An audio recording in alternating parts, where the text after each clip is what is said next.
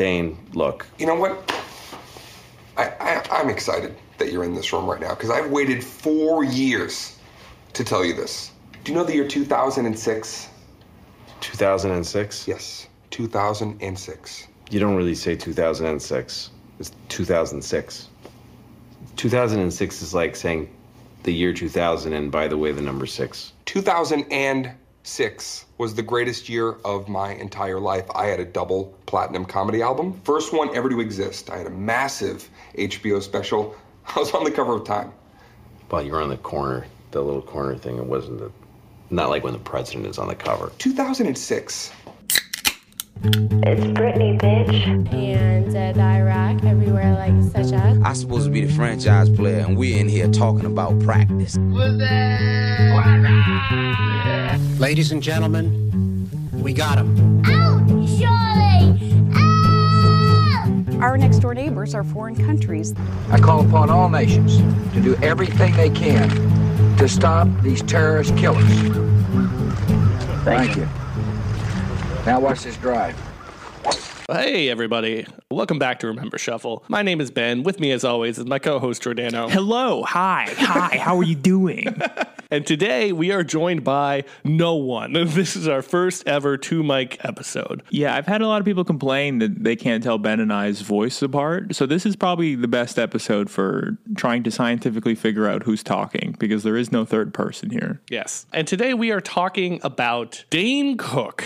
Let me describe how we got here. Giordano sent me a message, and he prefaced it by saying, You know how the Rolling Stones wrote Satisfaction in six minutes or whatever it was? I just drafted up an episode on Dane Cook in 45. The words flowed through me as if the muse was talking to me. So, Giordano, why in the fuck are we talking about Dane Cook? I am so excited for this topic, Dane Cook. As someone that I'm ashamed to say I was a very big fan of at 15 years old. So we're going to be talking about Dane Cook because this is a 2000s podcast, and Dane Cook was the most successful comedian of the 2000s. Something that I think is a great representation for how stupid that decade was.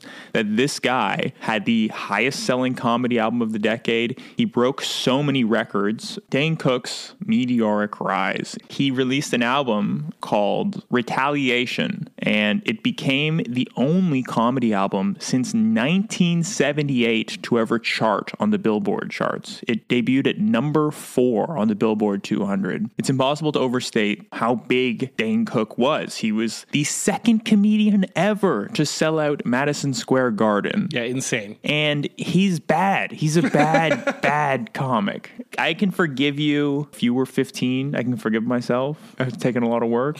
I've forgiven myself for liking Dane Cook at 15. But if you were any older than like 21, I'm sorry, but you were part of the problem. Yeah, Dane Cook kind of, as we'll talk about in full later, he kind of skipped the meritocracy line. He was performing since the early 90s, but he blew up in this particular historical moment because he was an early adopter of social media. This motherfucker paid $25,000 to make DaneCook.com, something you can do with Squarespace now for free for your first year. And he was known for having a, a cool MySpace page with lots of hot babes on the Oh, dude, the babes in his top eight were so hot. I remember. I remember all the babes in his top eight were doing the Sufi. Or they had Sufi tattoos. And what is a Sufi for our younger listeners? Oh God, right, right.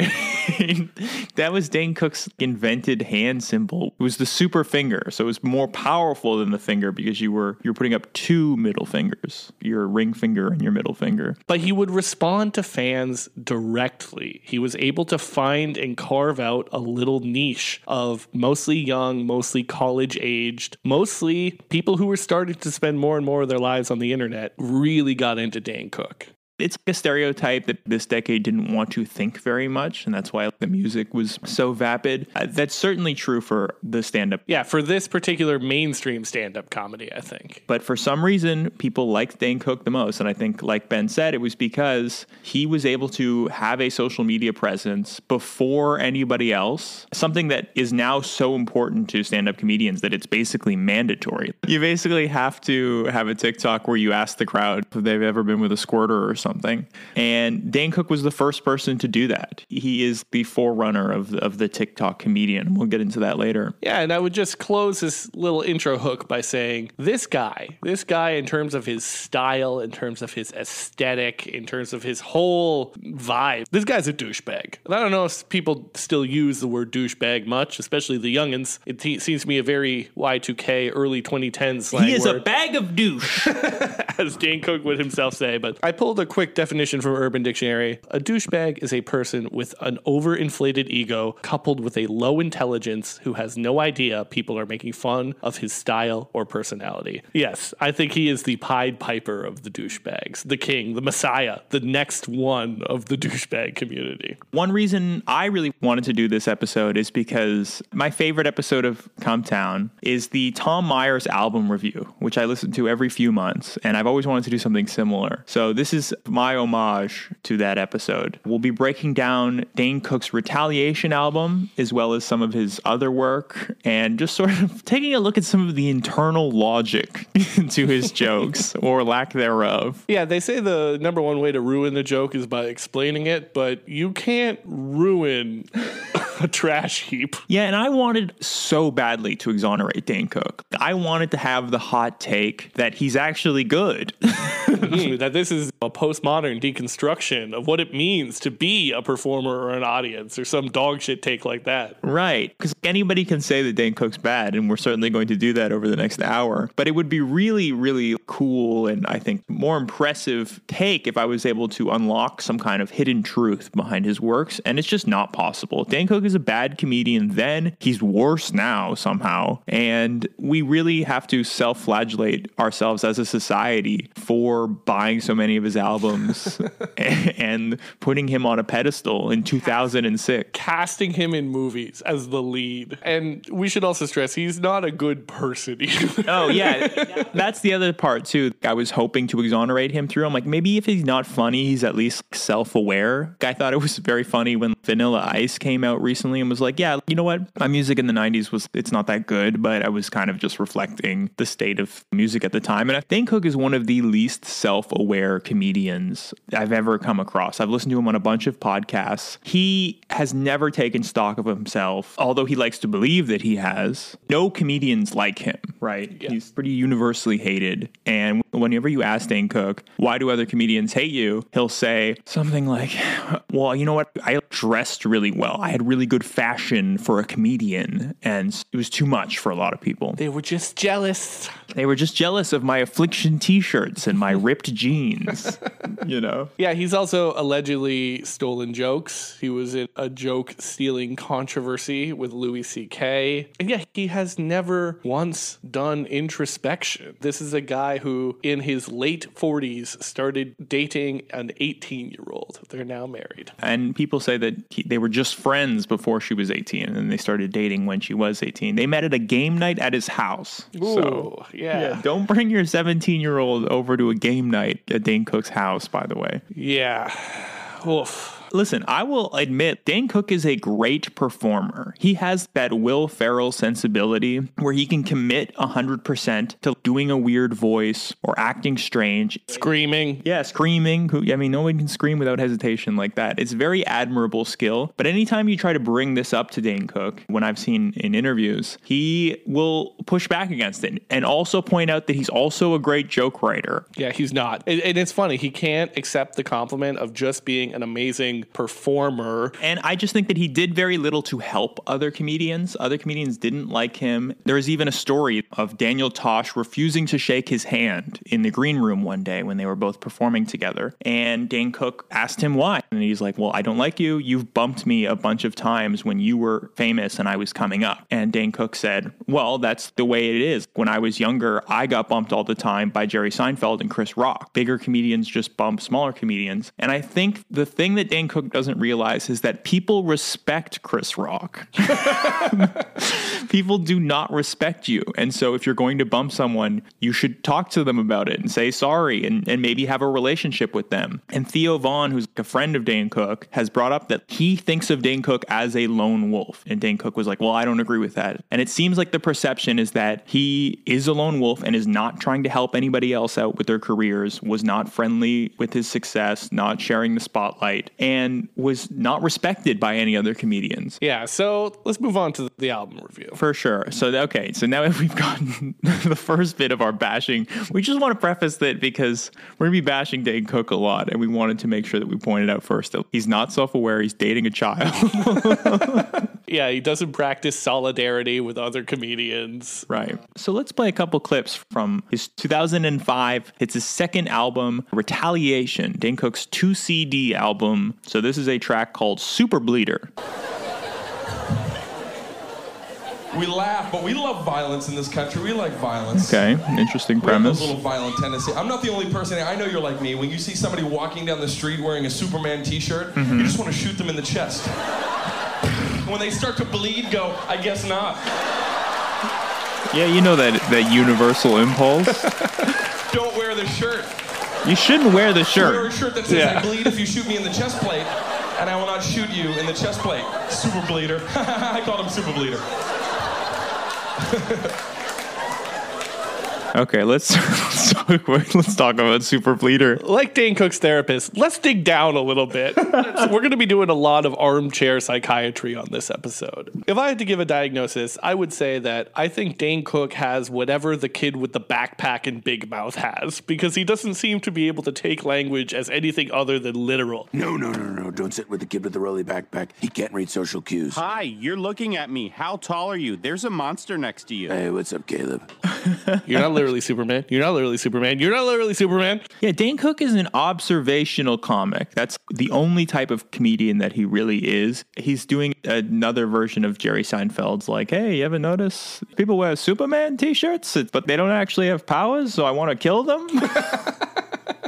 I think the most twisted part of that joke is in his hypothetical situation. He calls the person that he's just shot super bleeder, and then he comes back to himself in front of the audience and laughs and says, Haha, I called him super bleeder, Mhm. which is repeating his joke in a voice that's himself outside of the hypothetical situation. Like it's not Jim Gaffigan's audience reaction voice. He's actually doing an impression of himself laughing at his own joke. Mm-hmm. Let me play that back for a second. me in the chest plate, and I will not shoot you in the chest plate. Super bleeder. I called him super bleeder. I mean, yeah. Number four on the Billboard charts, everybody. Okay, so next we're going to move on to a couple jokes called Legacy. Things that I have learned uh, in my recent past that I'm excited to share with you tonight. The thing I've realized is we all want to leave behind a legacy. We all want to be remembered for something. And I was thinking about it going, how can I be remembered? And then I suddenly realized you can do it on a daily basis, even if it's one on one with people. Like, okay, that's the premise. Mm-hmm. Here's another way to be remembered. Again, and this one, this is more personal. It's more for you because nobody's ever going to know that it was you, but you'll know, and that's all that matters. But you just said it was about legacy. Next time you go to a party, But a yeah, great you'll big know, party, but it- go into the room the where all the coats are, shit on the coats. Shit! Listen to how he delivers that into the mic. Uh-huh. Guaranteed, at some point, somebody's going to walk out of that room and go, someone shit on the coats. Has shit on the coats. That's the only thing you can say when someone shits on the coats. Someone shit on the coats. Hmm, very yeah, good observation there. They might say, I think someone shit on the coats, but you know. You're just afraid to be the bearer of bad news. I think someone may have shit on or around the coat area. There's a smell of shit Okay, so the premise to this joke seems to be that if you go into a room and you do a bad thing, something that causes people harm, then at some point someone will notice the harm and come out and describe that to the group. That's Yes. the premise. Yes, correct. Okay. he has totally just contradicted his own premise, which is the legacy is the legacy you leave behind, what other people think of you. And then he's like, here's something that you will always know about, but it's done in total anonymity. So it betrays the whole legacy premise. But Yeah.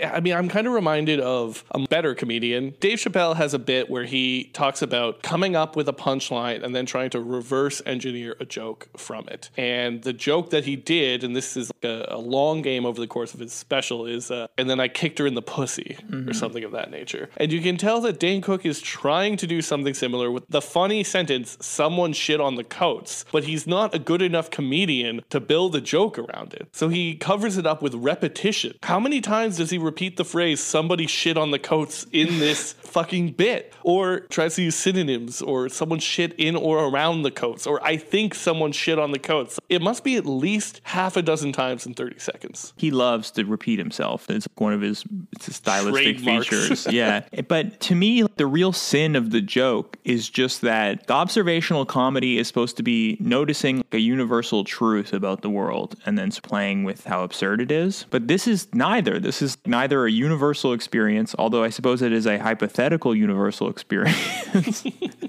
and two, what's the funny angle here? There is no angle. It's just if you shit on the coats, someone will come out and say, hey, someone shit on the coats. Mm-hmm. That's the end of the joke, is that someone will describe the thing that happened. Yeah. What's the fucking joke? Shit on the coast is a funny sentence. I guess it sound like so. Then he's a he's a poet. He's a. Get a beret on this man. Let's finish this one out. Leading me to believe someone had shit.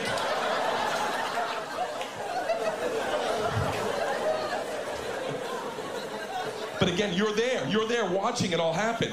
And it's your job. All you're going to do at some point, you're going to lean in and go, What? And then blend back into the crowd. What? I hope it wasn't on my coat. And then, boom, you're a phantom. Disappear. Disappear. But I, I thought you were trying to leave a legacy. But if you remember your own legacy, that's what's important. That makes a lot of sense, Dane. It's crazy how much it sounds like he's crushing. The audience is losing it. America was losing it for Dane Cook in the 2000s. I saw him live. I Hell yeah. owned a three quarter sleeve Dane Cook Vicious Circle t shirt. Hell yeah, dude. What had did we, did Bin Laden drive a plane into our brains? Why did we like this? Yeah, I think the way that he delivers lines has a lot to do with it. Repetition is part of the style, but listen to how he says "what," how he overpronounces things. And like I said, I don't deny that he's like a good performer. Mm-hmm. It's like someone who's the best person at rattling keys in front of a baby.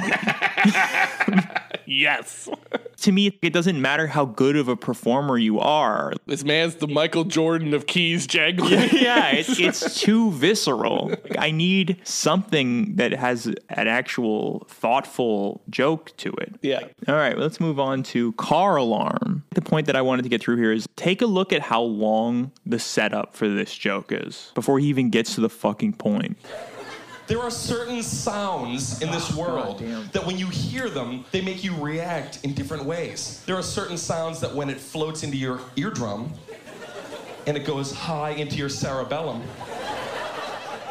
located near your limbic system, oh. you hear the sound So random. Yeah. react in a certain way. Some sounds soothing, right? You hear like the sound of a babbling brook.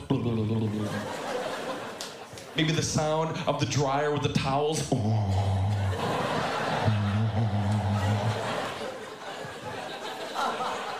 That was a horrible impersonation of I know. I'm not don't bullshit me. That was that was bad. That's the best I can do. Oh, we're going back to it. Oh, that's Great. Okay.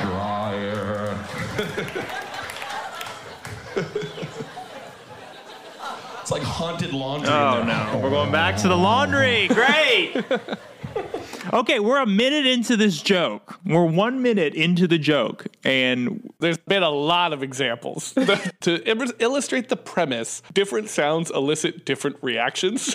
he Uh-huh. has had multiple different examples, and as Giordano said, which he then repeats. Yeah. And keep in mind what Jerry Seinfeld says about comedy, which is that you should eliminate as much fat as possible and just get at the joke's basic essence. Dane Cook does not believe in this school of thought. Dane Cook's school of thought is to have the fattiest piece of bacon possible. bacon is the right meat for this analogy. too. Oh yes, he's an epic bacon comedian, and that is nothing but fat.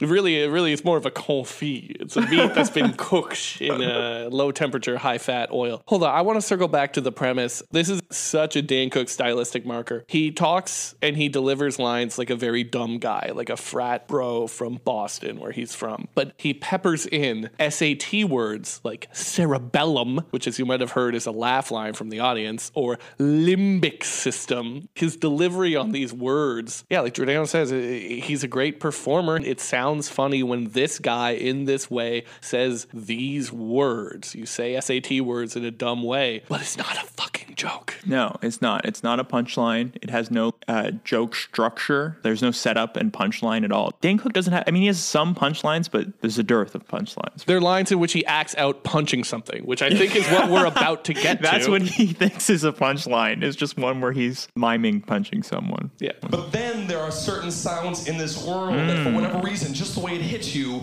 it makes you want to punch a baby. Ah, the punchline. I planned that. It Yeah. makes you want to punch a baby. God forbid you're in a nursery. When you hear the sound, you go on a baby punching tangent. You will start punching.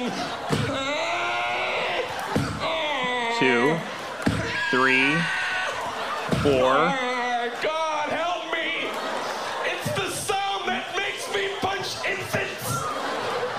Five.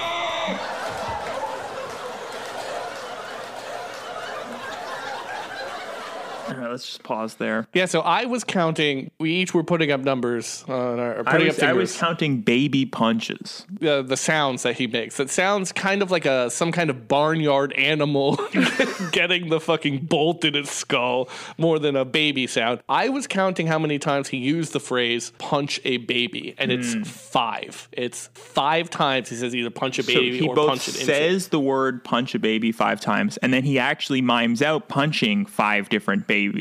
And so that's 10 total. You've heard of the rule of threes, but Dane Cook's more of a rule of fives guy. Damn. he really likes to pad things out. Oh, man. Dane Cook is the sound that makes me want to punch an infant. God forbid I be in a nursery when I hear Dane Cook. No, God forbid you be with him and his wife when you. Am I right? All right, let's keep it moving. God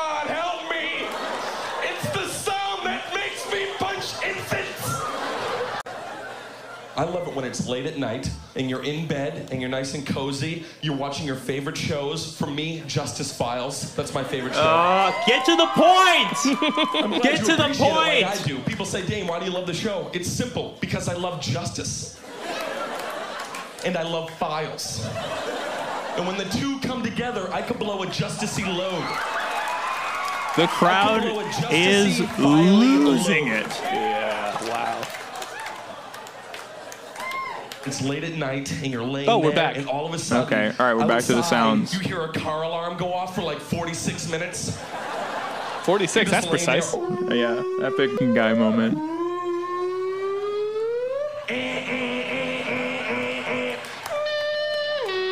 That's my favorite part right there. Oh, we repeated part of the car alarm sound. I sound. love it. Yeah. I get inspired. I walk around my house. One sec, he loves it. Yeah, wait a tick. I thought this makes you want to punch baby. Yeah. The sound. In fact, one night I wrote lyrics. Now every time I hear one, I stand on my bed. I'm like, hello? I'm a car. I don't mind the car alarm set to lyrics.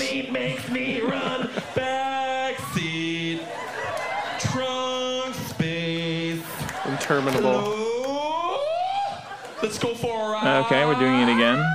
Oil is No, different lyrics. Seat belts. Radio knobs. All right, applause break for the car alarm song. Yeah. So they 10 second, 20 I don't care if you laughed at that or not. Next time you hear that shit, you're gonna be like, No, I won't. Again, the premise of the joke is sometimes you hear sounds that make you want to punch a baby, like a car alarm. I love hearing car alarms. I start singing a song. Would you like to hear the song I wrote? I have two different versions of it. Would you like to hear both? The world's worst stream of consciousness. These jokes don't make any fucking sense. They're so full of fat. They're stupid. They, ah, god damn, I hate this so much. When he starts going into the, the annoying car alarm sound, which, yeah, it sounds awful and grating. It reminds me of some of the Family Guy jokes where there's no punchline, but it's just you repeat something annoying a very long time, it becomes unfunny, and then it becomes funny again for whatever reason, like Stewie saying mom or mommy over and over and Mhm. over again. Yeah, but that works in Family Guy because it's a cutaway, it's an animated sitcom, and we can move on to the next thing, and there's some kind of story and frame device. Doesn't work well as stand up. No. And I got so mad when he went on his 25 second Justice Files tangent because I just want him to like, stick to the joke so badly, but he can't help himself. Okay, there are sounds that are annoying, right? Mm-hmm. And then it's like I was watching Justice Files, which, you know, I love justice and I love files, or I could blow a load. And it's like, "Nah, shut up! Go back to the joke! This is something like an open micer should have figured out. God damn it. Tornado out here listening to comedy like a German. There is a structure. okay, I don't think that a Justice Filey load is good enough to warrant having two CDs instead of one. yeah, this is a double album. This is the Clash's London Calling, but of comedy. That's the reason why this album is two CDs. It's because of those Justice Files tangents. Mm-hmm. Oh God, I'm gonna have a fucking heart attack recording this one. Let's keep it going. All right. So, uh, parking structure. We're going to circle back. This is actually from Dane Cook's first album. Parking Okay. Structure is not from Retaliation. This is from his 2003 Harmful If Swallowed. So maybe Dane Cook's early work is a little better. This was actually the stuff that he had to work out in tough rooms and not in front of his fans, which is causing him to atrophy his skills a little bit. I was over at your, uh, I went to one of these malls. You get a big mall going on over there. The Galleria there. Clearly, just something he says to every city, by the way. I went over the mall. I, I had to park uh, nearby in the, in uh, in the parking structure. You know when you're parking, you know the parking structure. You, you you know you go up at like there's like 40 stories, and you always have to park up on the fucking roof. What do they pave that with? What is that? That's not concrete. Whatever that's paved, you could be driving five miles an hour. It sounds like you're in a chase scene from Chips. It's like. it's so bad. Oh, it's so I'm backing up.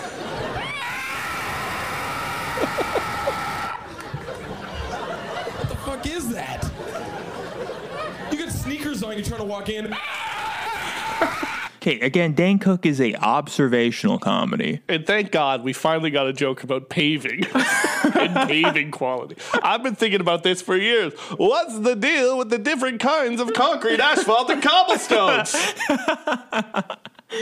Yeah, I would hate for this to be one of those things that I haven't noticed, but everybody else has. But this is not a thing. Again, it's a reverse engineered joke. He realized. Oh, you know what's funny is me, yeah, doing the This, voice. this this dinosaur screech, and he's like, "What in the world sounds like this dinosaur screech?" and then took his first, the first thing he thought of, which was weird pavement. Yeah. And yeah, like you say, this is his attempt to ingratiate himself in whatever town he's in. And he just goes with the generic proximity to a mall parking garage structure. It's like, man, you gotta try just a little harder. Let me, s- let me see if we should finish this off. Where's the door?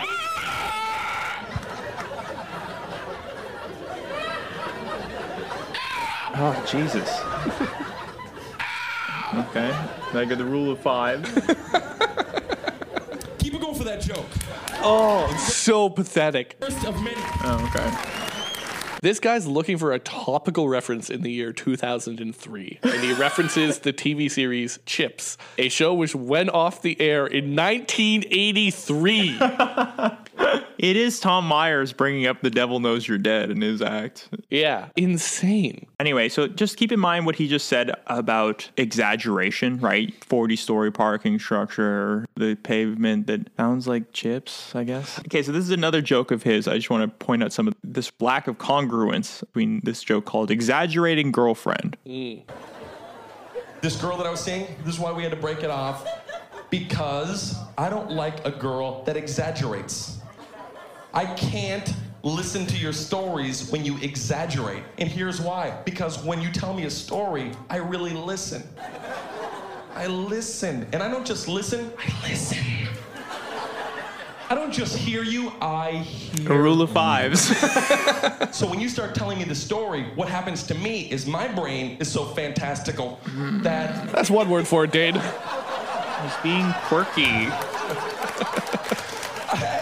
Have such a fantastical brain that when you start to exaggerate, I don't follow the story, I follow the exaggeration. Mm. And it gets me frustrated because you would be like, oh my God, Dane, there was a fire down the street from my house. There was like a thousand firefighters out there. No, there was not. That's way too many firefighters. They'd all be out there bumping into each other. What the fuck are we doing out here, guys? There's like a thousand of us. Who called a thousand of us? What do you think of this premise for the joke? The premise is Dane Cook is neurodivergent. yeah, he, he he's not able to take in context clues. But then, even if you accept it as a joke, I just don't know that it's strong enough. What if when people exaggerated, they were serious? This is coming from a, a guy whose job is to exaggerate. Yeah. Did he exaggerate? Oh, I don't know. The parking structure The par- sound. Yeah, the sounds from the parking structure. Is anyone on the hoses? I believe there's a thousand of us if I were to guesstimate. I got home from work today. I took like a hundred hour nap. Okay, great. We're going to get a second example you of the not. phenomenon he just described. You'd be very sick if you're taking hundred hour naps. That's a coma. Say you took a coma after. Shut up. Shut up. Shut up. Okay. I can't take any more of that. We're going to move on. Okay. This next bit is called Nightmares. Mm-hmm. Yeah, it's a bit about listening to Dane Cook's act. I had this weird dream, man. And you know how like you have a nightmare and it's so intense that your, even your leg tries to wake you up. Your leg's like, get up. Your leg kicks awake. And you wake up. I, I was this is the dream, right? I was being chased by a giant crab. It's not funny. This huge, like 50 foot crab. He was chasing me down a beach. He was doing that crab run where he was like Ooh, some sound effects. snapping at me with his little snappers. And he was all night long. He was trucking. He was doing like 100 miles an hour. You know how like when you're being chased by like a killer or a beast in the dream? Hey, it's like, okay, you're describing a dream to us. You could go to that island off the coast of India where they haven't had any human contact. and I'm pretty sure if you brought up, hey, I have, I had a dream last night, you would get the same reaction you would here, which is, dude, I don't want to hear it. Yeah, unless I'm in it, I don't want to hear it. And even then, I probably don't want to hear it. so Dane Cook has turned that into the premise for this joke, which is that he's been chased by a giant crab. They can run as fast as they want, but you can't fucking. See, this I don't mind because there's there's actually like an observation about real life here, mm-hmm. which is that you have a hard time running in a dream. And his eyes were up here, and lightning was shooting out of his eyes. Okay, awesome. And he was So random. loafers or something. Oh, So random. So random. All right, I'm gonna stop putting that into the nightmares. okay, so next we'll discuss a bit called Walgreens, or actually it's called the Wall, which is what he calls Walgreens. The Walgreens joke that we're gonna cover is over 10 minutes long. This is the, the free bird of comedy jokes. Let me see if I can find the right part that I want. Oh, so Dane Cook has decided that he's going to start cutting people in line mm-hmm. just for, I think the, his words are giggles and thriggles or something. At this point, that I got away with it, that he finally just had to say something, okay? He had to let me know how angry he was. And I don't know why he went with this first. The first thing he just grabbed out of his brain, he went, Yeah, nice! Which I thought was an interesting choice. Out of all the things you could say, and especially in that tone, you could say anything in that tone, and I get, yeah, cinnamon bits! Random. Yeah. So random. Yeah, seafood salad! Oh, an- another I example. get it, you're angry, but he went with yeah, nice. Okay, so Dan Cook is, well, let's see how that this made me interested. And as I was walking towards the door, I finally was like, I gotta look and see the face of the man who was so angry at me. He would say, Yeah, nice. So I take a few steps and then I gander back and we catch each other's eye. And then I added this little thing. I went,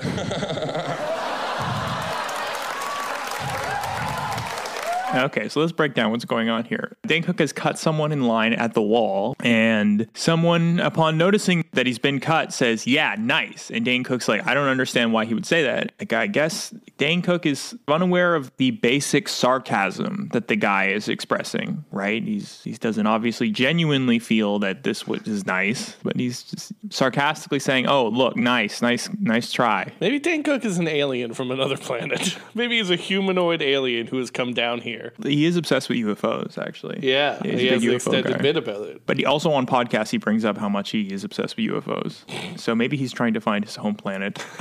that's what that's about. And then Dane Cook laughs at him. So the guy says, "Yeah, nice," and then Dane Cook goes, "Ha ha ha ha," and this is like an applause break from the audience. You got to stress how much of his comedy, in scarce quotes, is wrapped up in his physical movements. Because I think, if I remember correctly from the 2000s, he kind of looks over his shoulder and tilts his head and does a little giggle or whatever. Mm, right, To right. try and hammer this home. But it's so fucking funny that this sold as an album, as a CD, as a compact disc album. An album that you put on a compact disc. It is so auditory, but so much of his comedy is physical. I remember there's another special in a true Dane Cook fashion. He talks about a B line that should really be an I line if you think about it. And then he walks in the shape of the letter B on the stage. Hmm. Terrible. Okay, so we're going to move on to, I think it's the ultimate track of the album. It is 12 and a half minutes long, and it is a joke called the chicken sandwich. So get ready for, I mean, we've gone beyond Freebird at this point. I mean, I don't know what songs are 12 minutes long. Can you think of anything? Stairway to Heaven is seven. Yeah, prog rock shit. We've transcended from experimental shit. I think we're into jam band territory and that it's repetitive and annoying. We're into like Grateful Dead and Phish. Yeah, yeah. I mean, Dane Cook is like a Grateful Dead of comedians. Okay, so this is a joke called the chicken sandwich. I mean, we're obviously not going to play the whole thing because it's 12 and a half minutes long. Let me let me summarize what it is. Dan Cook goes to a Burger King. King he wants to order a chicken sandwich and he has an altercation with the cashier in Mm. which they use escalating mean words for one another. Yes, that's correct. You notice how I did that I think under 30 seconds. Dan takes 12. Thank you, tiny Mexican baby playing with a plastic toy. I know it's on. So I step So back out and I figure, you know what? I'm gonna end this. I'm gonna put the kibosh on this thing right now. It's gone too far. Pal, buddy, chief, pow, pow, pow. I say, I'm going old school on this guy right now. I'm putting the end to it, and I hit him with something that you can't come back from. I stood my ground, and I just finally said, after a good breath, I went, "No problem, gay lord." How long is this applause break? Let me see. One sentence. That's the end of that story. Holy shit. Okay, yeah, so that's the ending joke. Yeah. And a 10 second applause break for I called the guy gay at the chicken store. Gay Yep. lord. Gay Lord, yes. Yeah. Honestly, that joke would be funny if you just called him gay. What, what's up? Why gay lord? Yeah.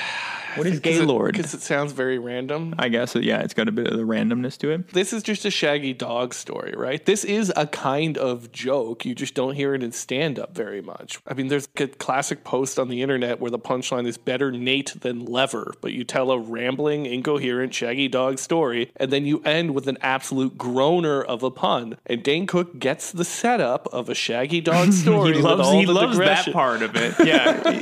But he's not smart enough to do a wordplay at the end. I just wanted to play that because he does a 12 minute setup to a punchline, which is I called the guy gay. Got his ass. Go, "Ch, ch." and I would just like to pair that joke with a joke from a previous album in which he explores a, a very similar uh, Situation. discourse. Yes. I've been swearing a lot lately. You ever go through those modes where you just can't help but swear? Swear all the time? Fuck is like the best word ever. this guy and I, we got in this little beef. We got in this little fight, right? And he yelled, fuck you. And there's nothing above, once somebody hits you with fuck you, that's it. There's nothing better. There's nothing above, you can't come back with, oh, fuck me? Yeah? Uh, gay lord.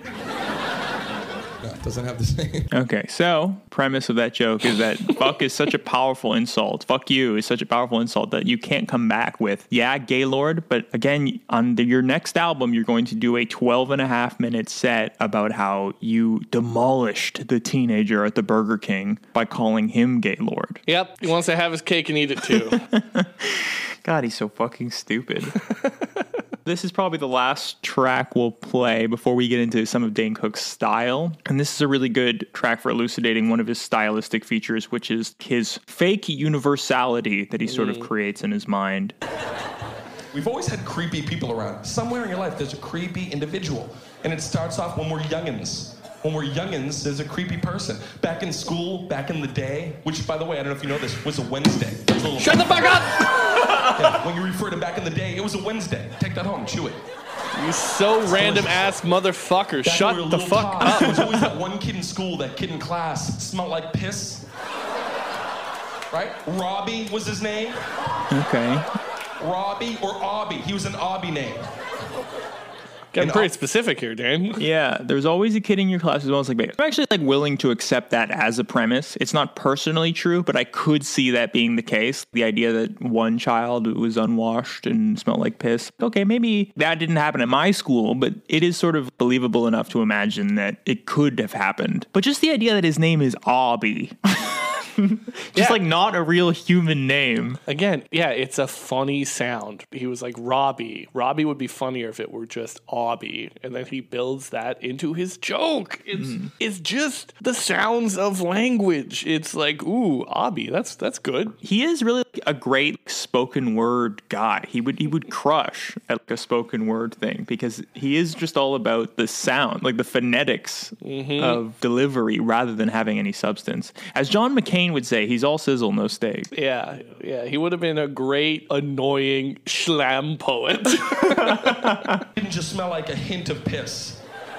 He didn't smell like a smidgen of piss. Okay, second example. That kid smelled like he was dipped in a vat of piss. Dipped. Like he woke up that morning and said, Woo, bring on the piss. Four times. And mm-hmm. someone brought on the piss. Five times. Rule of I don't know five. who would bring piss on, but you Six. can pretty much hire anybody on Google these days to just type in piss painters or something, and I'm sure somebody come over and coat you down, put a sheen of piss on you for a reasonable price. Yeah, or his parents just didn't wash him. And he,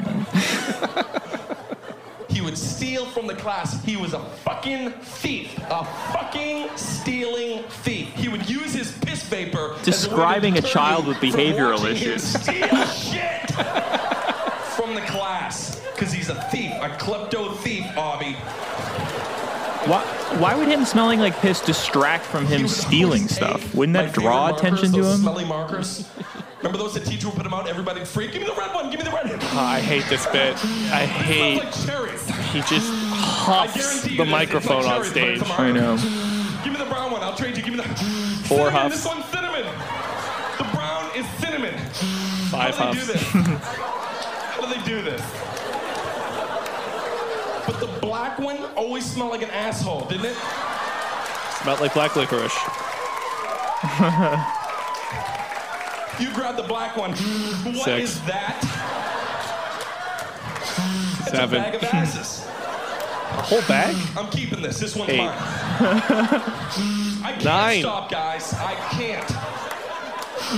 Ten. okay, all right, that's enough of that. Yeah. I really feel like I've just gone on the Oregon Trail after listening to so much Dan Cook.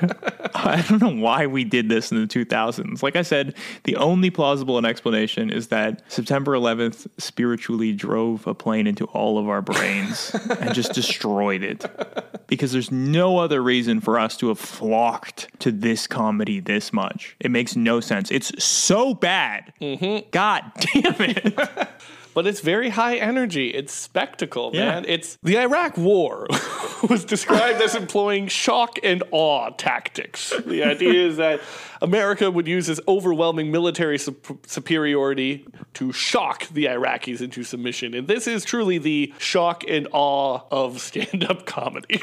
I have adulated him on this podcast already that his ability to commit to a bit and act like a monkey or whatever is impressive. To do that without hesitating is a skill. to think in your head, I am going to huff through my nose 10 times in Right. the next 120 seconds and not break. Mm-hmm. Power. It's a power move. Okay, so let's get into some of Dane Cook's stylistic features. We've already sort of peppered this through the album review, but really physical, does a lot of act outs. Any chance he can get, he will step aside into the tangent and talk about, you know, blowing a justicey filey load.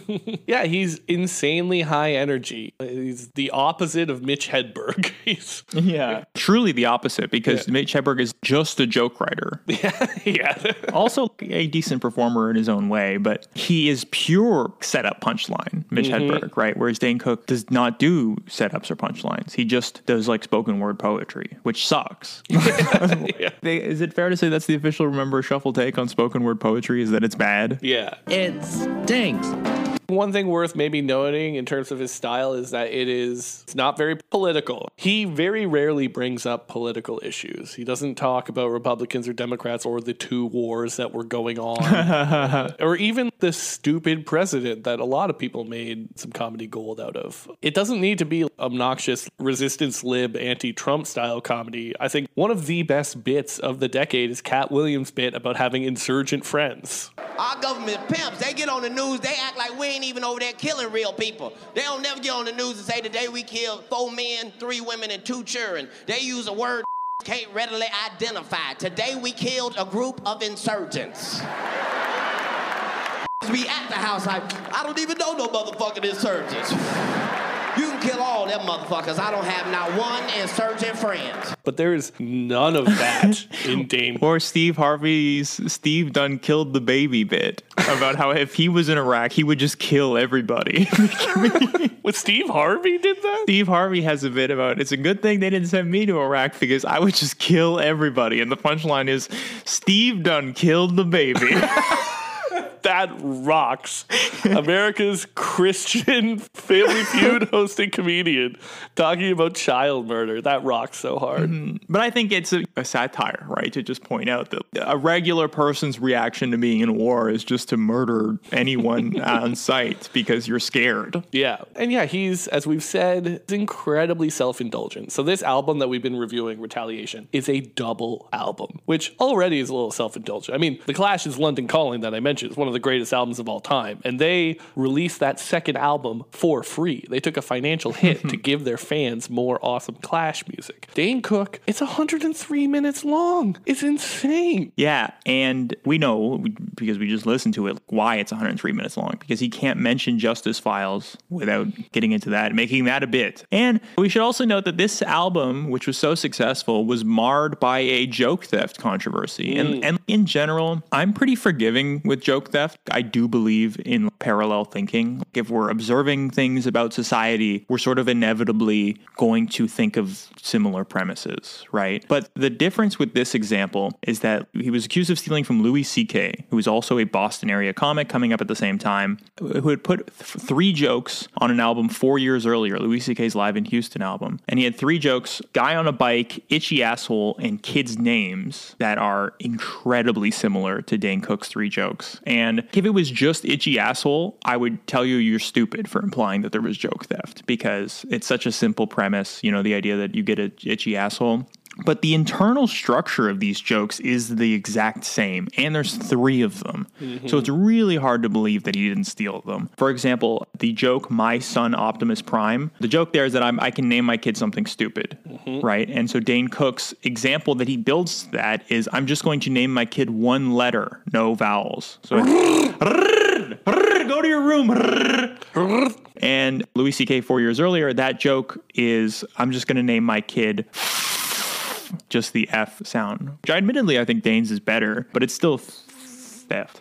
it's still just not that good a joke. yeah. Yeah, well, so we'll get into some of the themes of Dane Cook's comedy in general. So much like we mentioned on the Spike TV episode, the aughts had this macho culture, probably because we were at war, but it like didn't affect your life in any way, but like you still felt vindictive over 9-11 or something. But you didn't have to actually make any sacrifices for the war that was going on. It didn't, yeah, affect Right. your life in any meaningful way. And so the 2000s had this sort of mean spirited, raw, masculine energy. This is like a very similar thing to the 80s. And I've always wanted to do an episode on 80s and 2000s parallels. And Dane Cook, I think, embodies a lot of that masculine energy, like macho culture, the, the tight t shirts and showing off how much he was fucking. All of his bits are about him just being mean to people. Mm-hmm. yeah, yeah, yeah. The, the word Giordano is dancing around is he is the toxic masculinity comedian.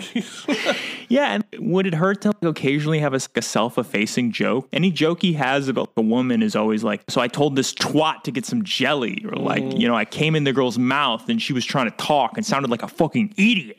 A joke that he actually has that actually has a, setup and punchline. Oh, wow. Which you pointed out to me is that my girlfriend's always telling me, Dane, all you care about is sex. And Dane Cook says, Hey, finish blowing me and we'll talk about this later yes. which at you go. least has the structure of a joke, has a setup, has a punchline. He has an extended bit about how some girls have gross pussies. he just, we've talked about this in a couple other episodes. I think probably Spike TV, but you were just allowed to be like a bad guy in the 2000s. And I think that the one reason why he had such a meteoric fall is because he did present himself as a hateable figure who was relishing in his success. Mhm. He called one of his tours Tourgasm. At least when Stav does it, it's kind of ironic, right? Mhm. The fat rascal, the prince of pleasure. Yeah, yeah, yeah. The fat little slut tour. Yeah, she, he has multiple jokes about getting blown. And this thought occurred to me actually. You know what would be so much better? Is if Dane Cook had a bit about blowing a guy. you know when you're blowing a guy? Think about all the sound effects he could do. He could put the microphone in his oh mouth. Oh my he could God. get down on his knees. He could he could really have some fun. There is one joke where he's empathetic, and I think it's probably one of his best. And the joke is creepy guy at work. Mm, and he's, yeah. he's describing a coworker who has mental health issues and is probably going to shoot up the office. And so Dane is nice to him. Mm-hmm. And I think it's probably his best joke. And it's the only one where he's not like, yeah, so I go around insulting people and telling them to, that they're gay. And, and then I blow a load in women's mouths and they can't speak. But this is the one track where he's like, oh, yeah, I gave candy and tried to be a friend to the guy at work who has mental problems. Yeah. And I mean, the point of the joke is that it's still for his benefit because he's trying to avoid being shot. but it was at least a brief oasis of kindness in Dan Cook's act. Yeah, and I mean, make the comparison between him and Louis C.K. Louis C.K. has some amazing self-effacing jokes. That's a huge part of his whole shtick and act. Like Louis C.K.'s joke about eating a Cinnabon at the arriving airport that he's at because he thinks he's a fat piece of shit Uh-huh. is so fucking funny and so much better than, than anything Dane Cook could ever do. Uh-huh. Wish he could have stolen some of that from Louis C.K. I wish he could have stolen some of the self-effacing did- humor from, from Louis C.K. We have a forthcoming episode that we're currently researching. It's our second entry in our Type of Guy series, and we call it as a shorthand the Epic Bacon Reddit Man. And we're still working on it. We're still, you know, hammering out all the creases, or however that metaphor works. And I think there is something very Reddity about Dane Cook. We, we can call it proto Reddit because he is so early in the decade. He's not a history dork. He's not a fedora guy. He's not a militant atheist, which are all Reddity traits in my mind, but he's deeply cringe. And whenever I see a, a particular kind of 2000s cringe, I think of Reddit. And I think it manifests itself in this so random aspect of Dane Cook's humor. So if you remember, the Reddit nerds would have a secret code phrase that they could mm-hmm. use in real life to identify other Reddit fans. And that phrase was, What time does the narwhal bacon? Which they thought it was so funny. No, no setup, no punchline, just so random words. and narwhal is kind of a word that sounds funny, has funny phonemes. and you can compare that to something like a Dane Cook bit that we didn't describe. Dane has a setup. There are two things that guys want more than sex, and those are a pet monkey who teaches himself to talk and engages in duels with you, and going on a heist, like in the movie Heat, which is so, oh my God, god, so random. Mm-hmm. It's also worth emphasizing his references are very Seth MacFarlane He references Chips, the, the clip that we played. He references Highlander as if it's a topical reference. He references the Transformers. Everything is from the 70s and 80s. And as we said in our Office episode, this is a classic not funny guy move. Just make references, no matter how untopical they are. There's a big Michael Scott energy to Dane Cook. It's all connected. Yeah. And yeah, he is fundamentally a horny juvenile man child. So we see this in his references to stuff in his childhood. We see this in his notion that slapstick is the pinnacle of comedy, but He would have been such a good vaudeville performer. Oh my god, dude! Yeah, put this guy. Well, the Marx Brothers have a little bit too much wordplay. I don't know. If he, I don't know. I don't know. He's not even heady enough for for vaudeville. You know that guy? You know that guy who's always using the automat? He's like, what do you have? What do you not have a wife?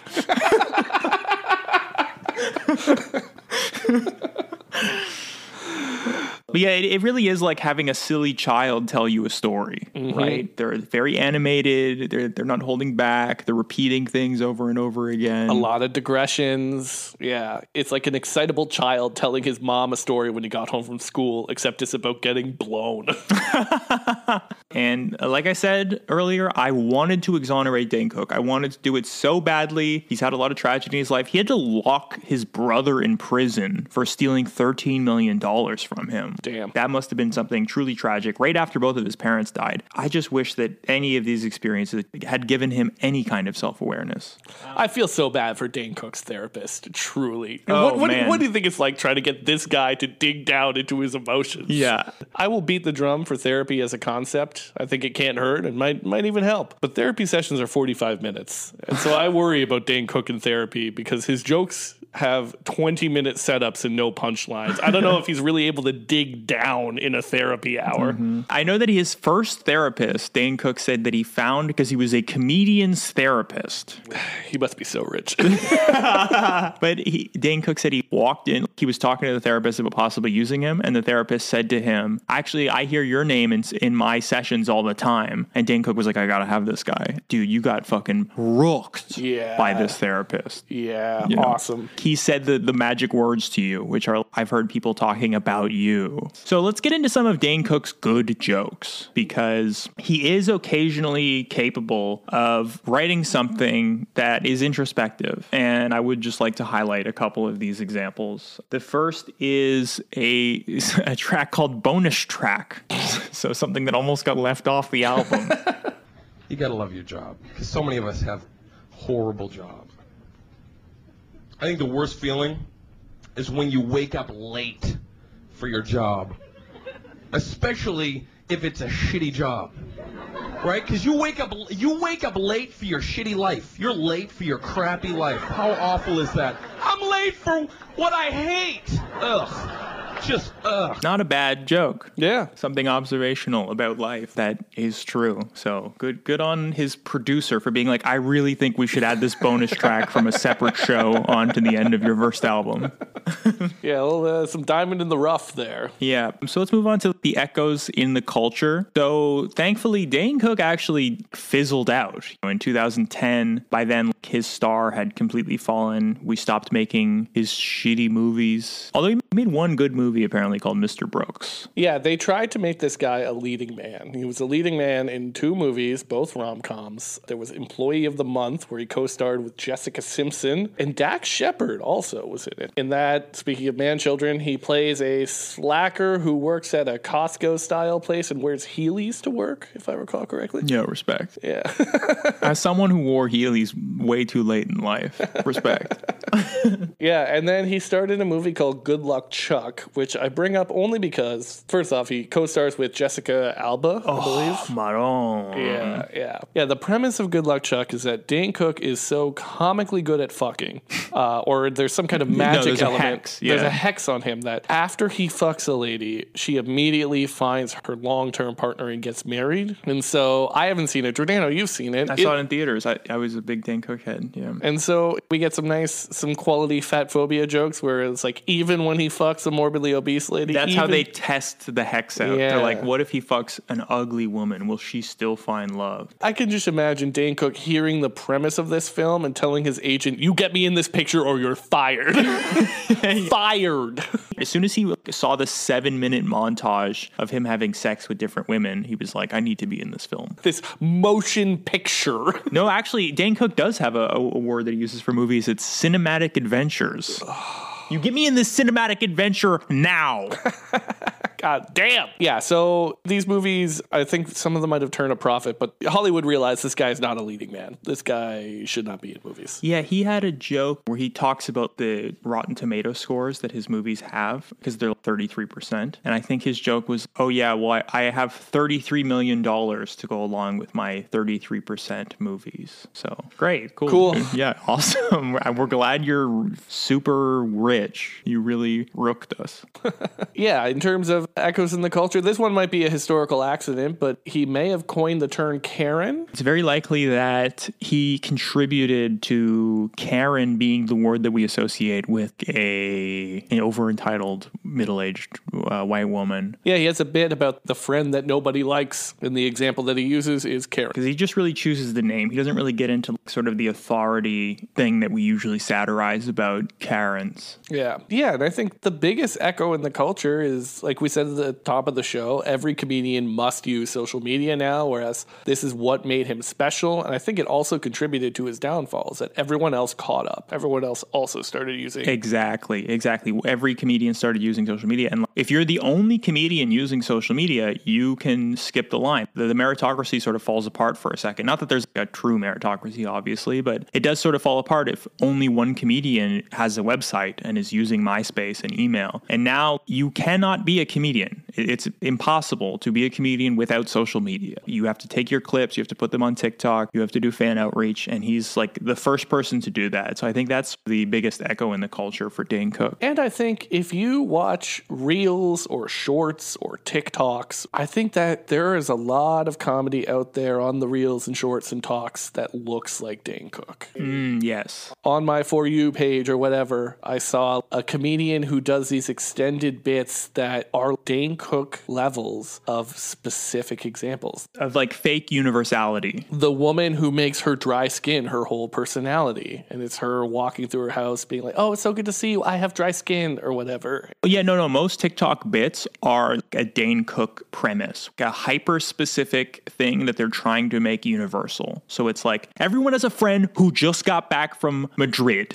and they always do this, and they always act like this. Mm-hmm. And that's the TikTok bit that you do. Or someone's TikTok bit might be these are the four types of guys in every heist, mm. right? And then they do an act out of like, Yeah. where's the van? Guy who's hacking into the mainframe. I just need a little more time. Yeah, that would crush on TikTok. Yes. And so his style of comedy, I think, lends itself really well. And if, if Dane Cook was his girlfriend's age, he would be an incredibly successful TikTok comedian. Yes. Yeah. And he's actually a Twitch streamer. He, he streams himself playing uh, one of the shooting games. Uh, okay. It would be so fucking funny to me if Dane Cook was into some of those maps, the video game games. If you tuned in and Dane Cook was streaming Crusader Kings 2.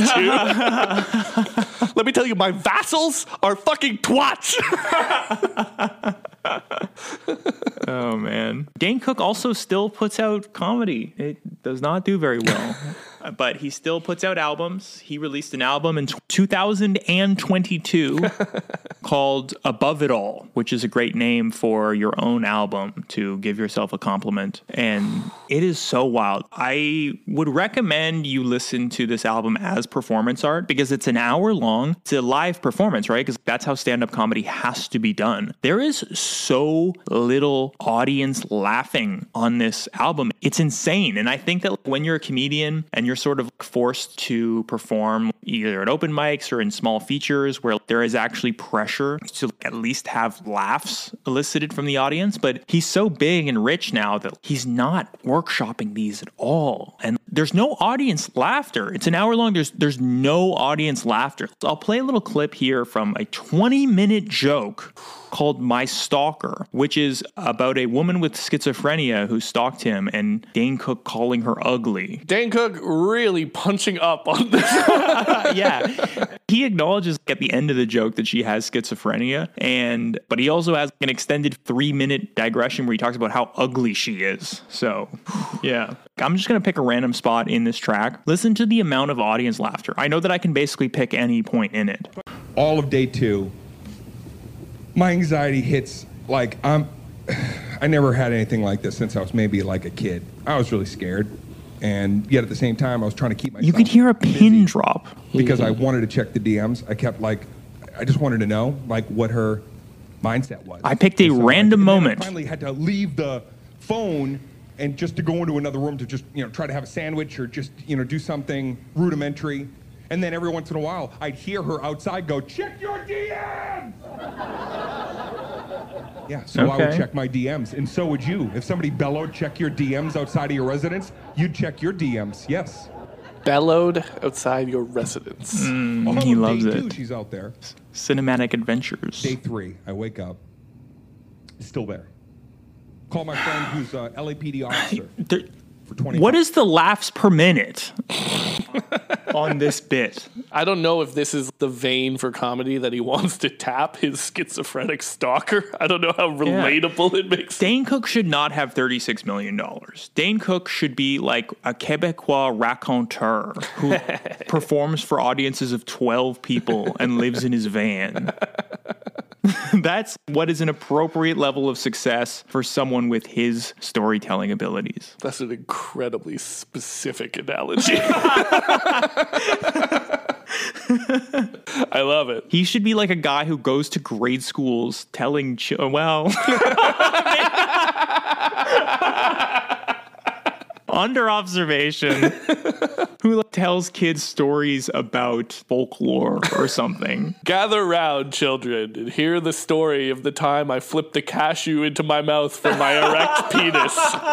That's a real Dane Cook bit. Anyway, that's a little clip from his most recent album. Go listen to it. Yeah, if you just want the surreal experience of listening to someone's live comedy album where people are laughing less than a Tom Myers album. He's so non self aware, has done so little introspection, he didn't think to himself, this shouldn't be released. This isn't good. Because he can't conceive of a world in which what he does is not mm-hmm. good. And the album name is Above It All. Yeah.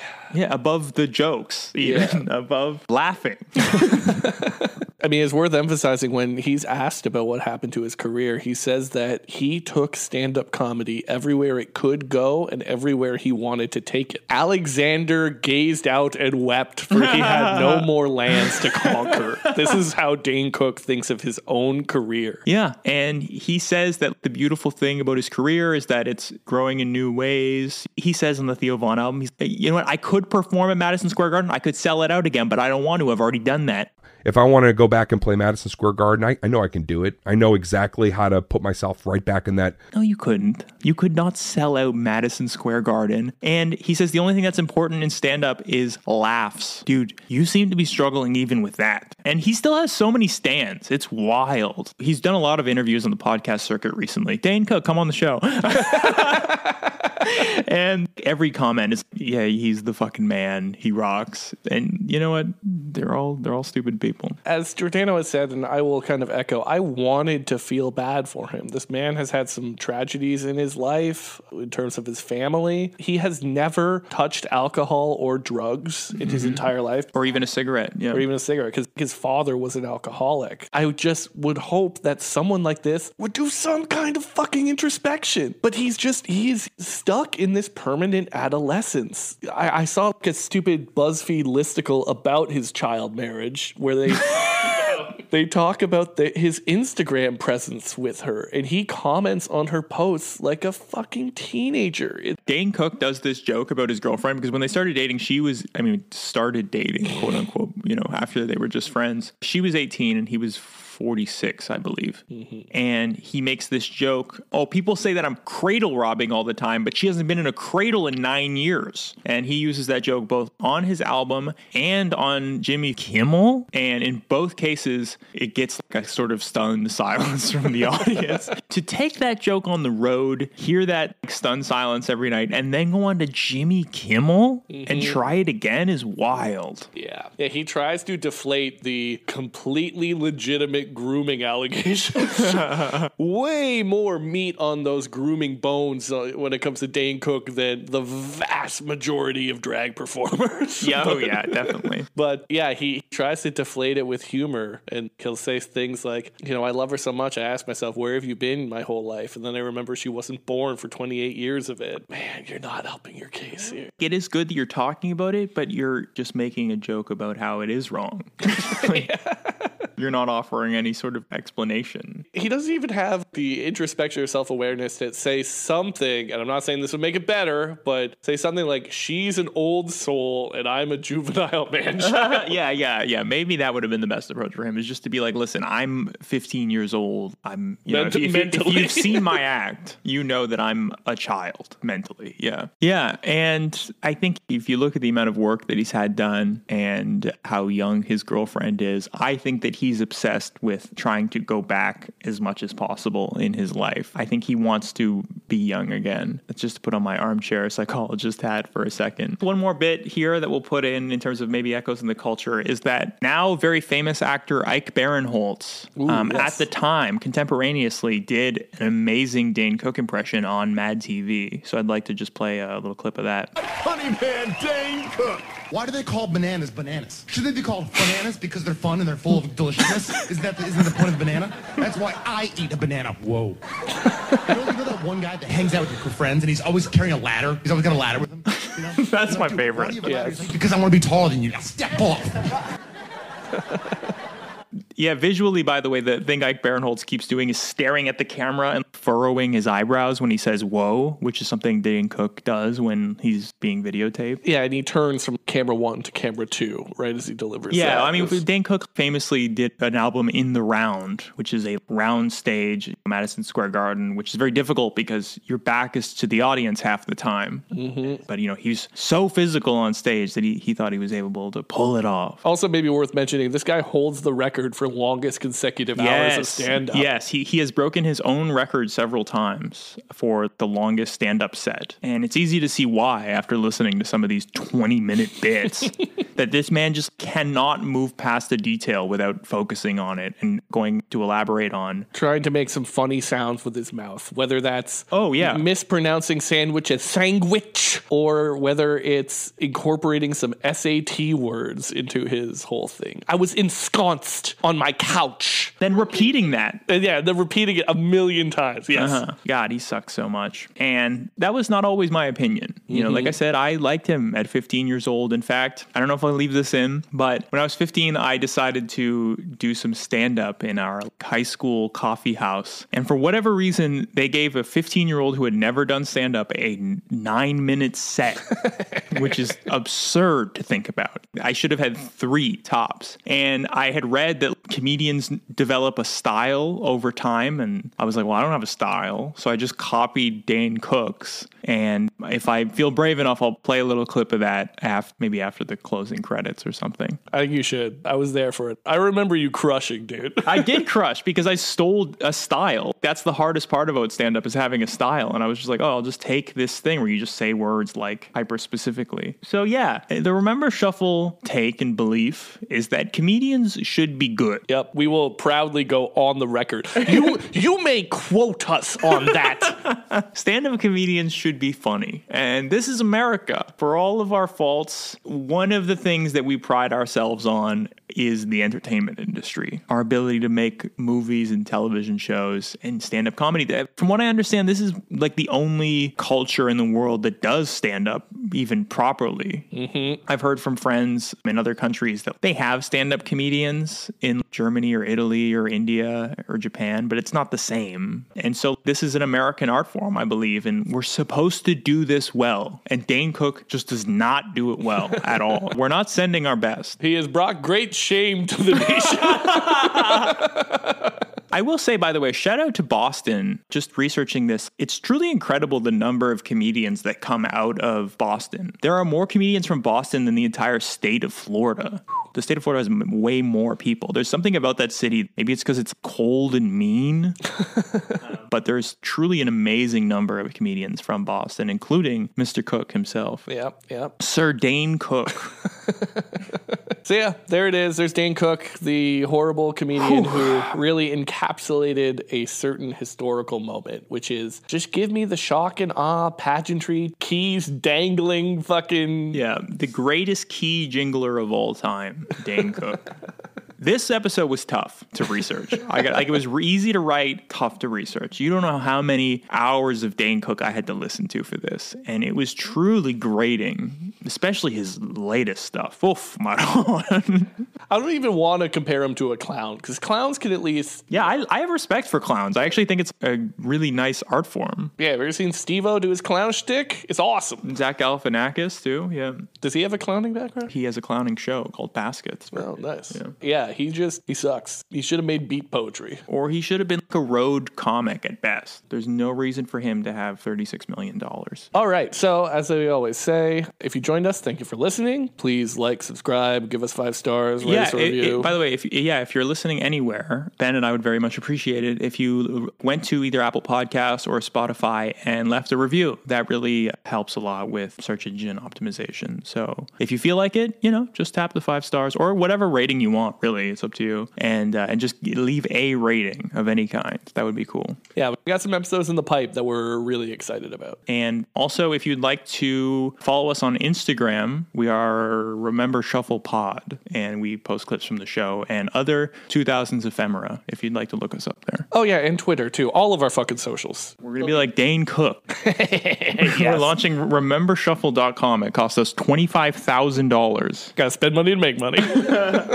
All right, ciao ciao. Bye.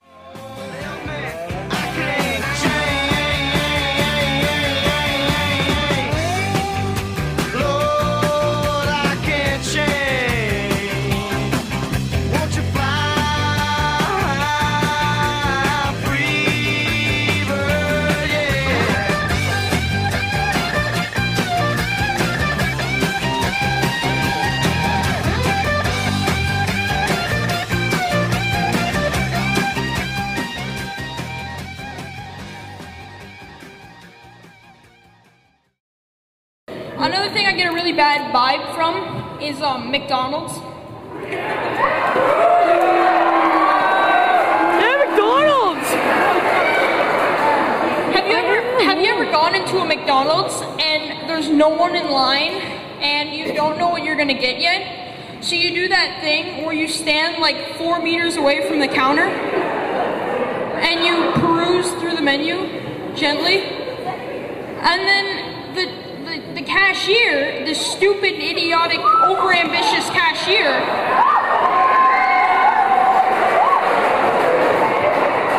he, that cashier has the nerve to say to me, Can I help you? And you look at him like, No, you can't help me.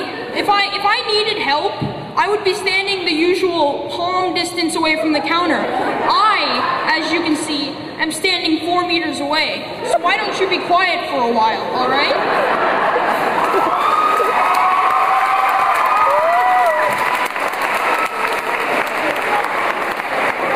Because I I have an important decision to make, alright? I need to pick what I'm going to eat.